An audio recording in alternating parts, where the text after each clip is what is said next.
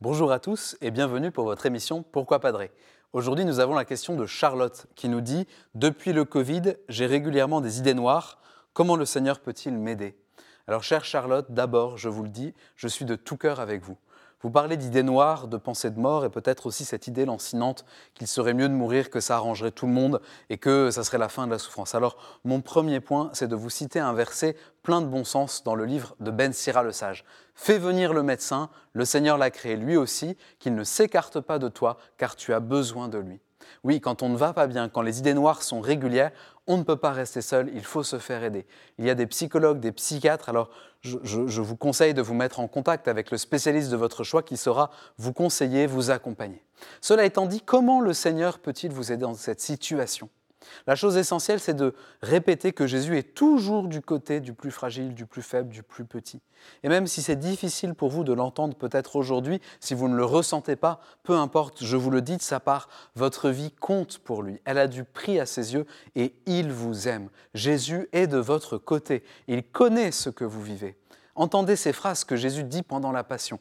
À Gethsemane, à la veille de sa mort, il dit Mon âme est triste à en mourir.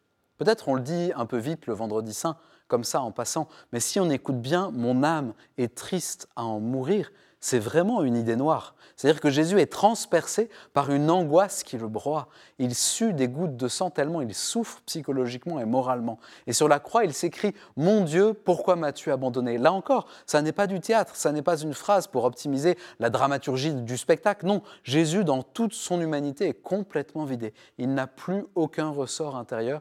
Il ne lui reste qu'un immense acte de confiance posé dans tout le dénuement de son humanité. Et dans cet acte, c'est en notre nom à tous, en votre nom à vous, Charlotte, qu'il dit à Dieu son Père, Papa, entre tes mains, je remets mon esprit.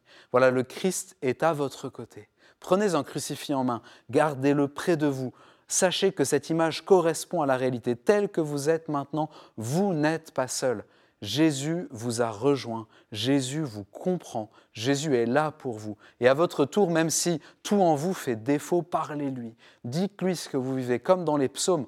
Psaume 87, par exemple, un psaume complètement désespéré, dans lequel rien ne tient debout, mais ce chaos, le psalmiste le dit à Dieu, il le lui adresse. Alors vous aussi, dites-lui ce que vous vivez. Et nous tous qui regardons cette émission, prions pour Charlotte et pour tous ceux qui ne vont pas bien.